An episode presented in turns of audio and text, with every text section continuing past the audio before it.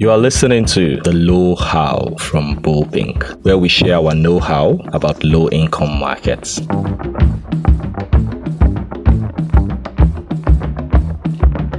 Bopinc works with entrepreneurs and companies to make the best products and services available where they matter the most.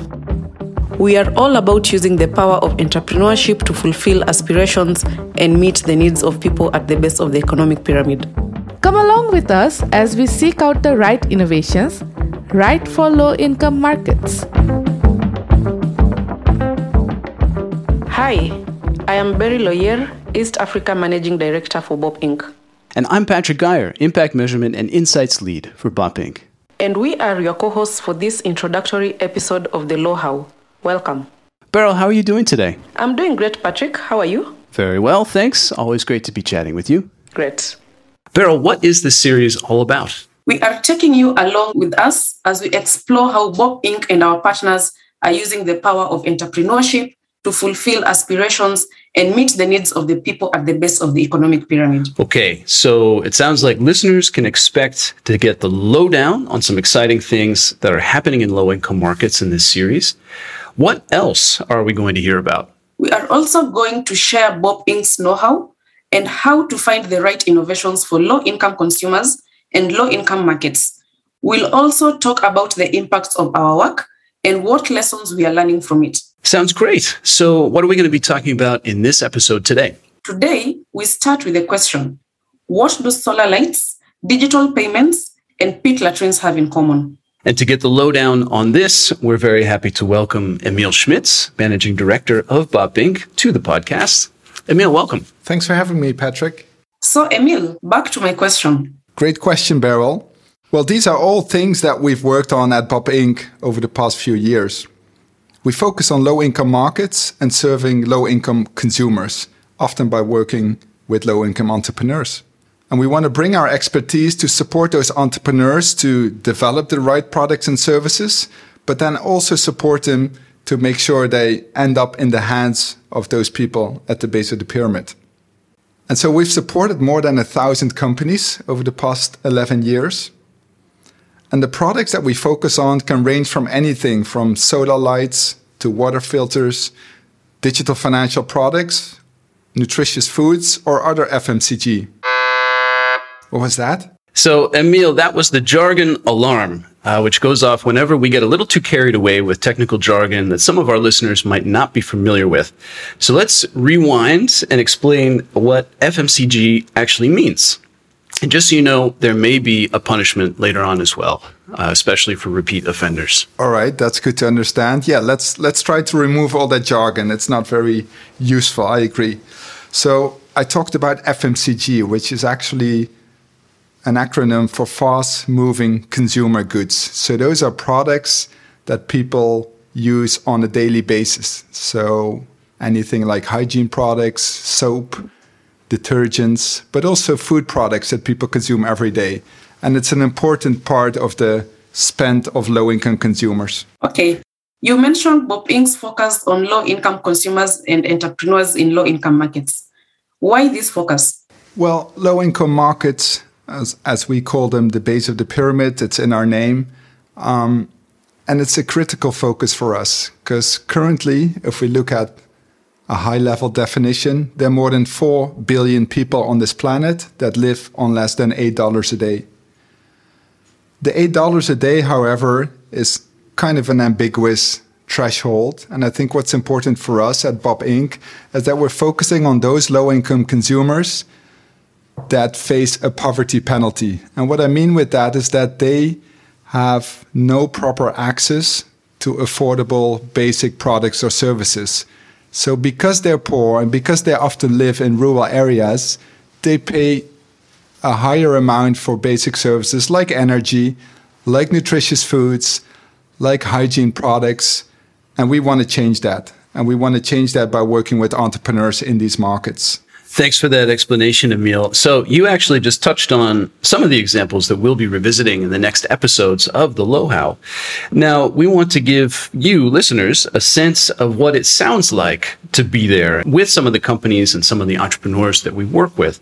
So in our next episode, we'll learn about the business of marketing and distributing solar home systems in Ethiopia and other countries across Africa.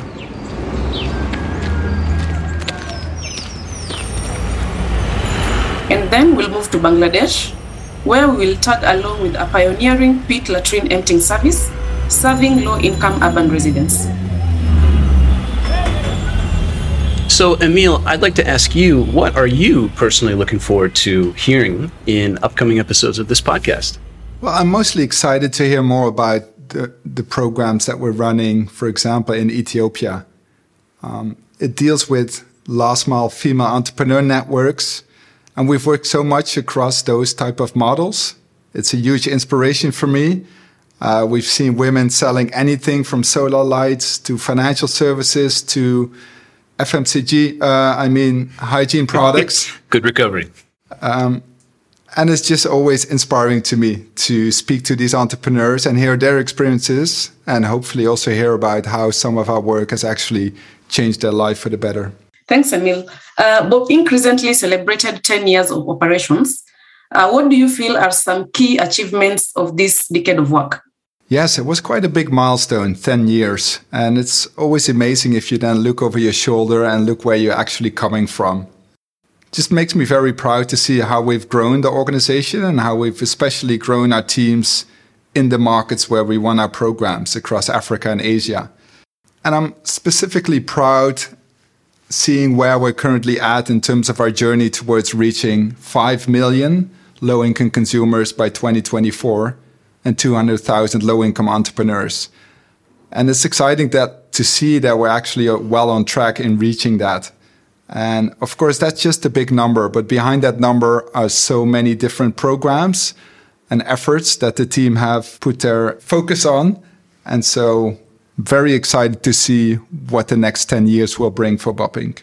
And, and at this moment of reflection, Emile, I wonder if you have any reflections yourself on what kinds of things Bopinc might need to work on further or do differently uh, to achieve some of those goals that we've set for ourselves. Oh, absolutely. There's plenty that we still need to deal with or need to address, but I'll just highlight three of them here.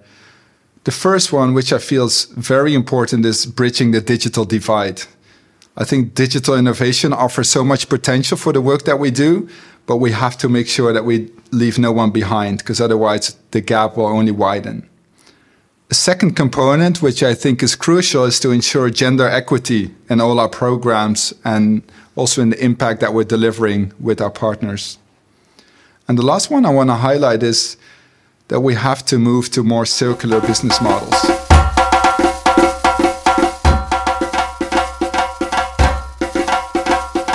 You are listening to the Low-How from Bopinc. So, Beryl, I'm really excited to kick this off. Sam here, Patrick. What are you looking forward to in the next episodes? Well, in addition to the things that Emile mentioned, I'm also really curious to hear about the business models that entrepreneurs are using to make these kinds of innovations available at prices that low income consumers can afford. Uh, what about you, Beryl? Uh, same line of thought, uh, Patrick. I'm also curious to hear about uh, how these enterprises are achieving impact and in the same time uh, ensuring sustainability and scale at the base of the pyramid. Absolutely. And Beryl, what's coming up in our next episode? Next time, we are talking about light, uh, solar powered light uh, to be exact, and working with entrepreneurs to market and distribute solar lighting in East Africa. Looking forward to that. Now, let's take this moment to thank Emile Schmitz and also Auke Duma and Asif Mahmoud Abbas for their contributions to this episode. And thanks also to you, Beryl. Thanks, Patrick. Talk to you later. If you'd like to learn more about what we talked about on the podcast today, check out the links in the episode notes and don't miss the next episode of The Low-How. Thanks for listening. Thanks for joining us for this episode of The Low-How. If you like what you heard, leave us a comment and give us a review wherever you get your podcast. The Low-How is brought to you by Bopinc. Learn more about us by visiting bopinc.org. And be sure to check out extra info and links about what you heard today in the episode notes. Thanks for listening.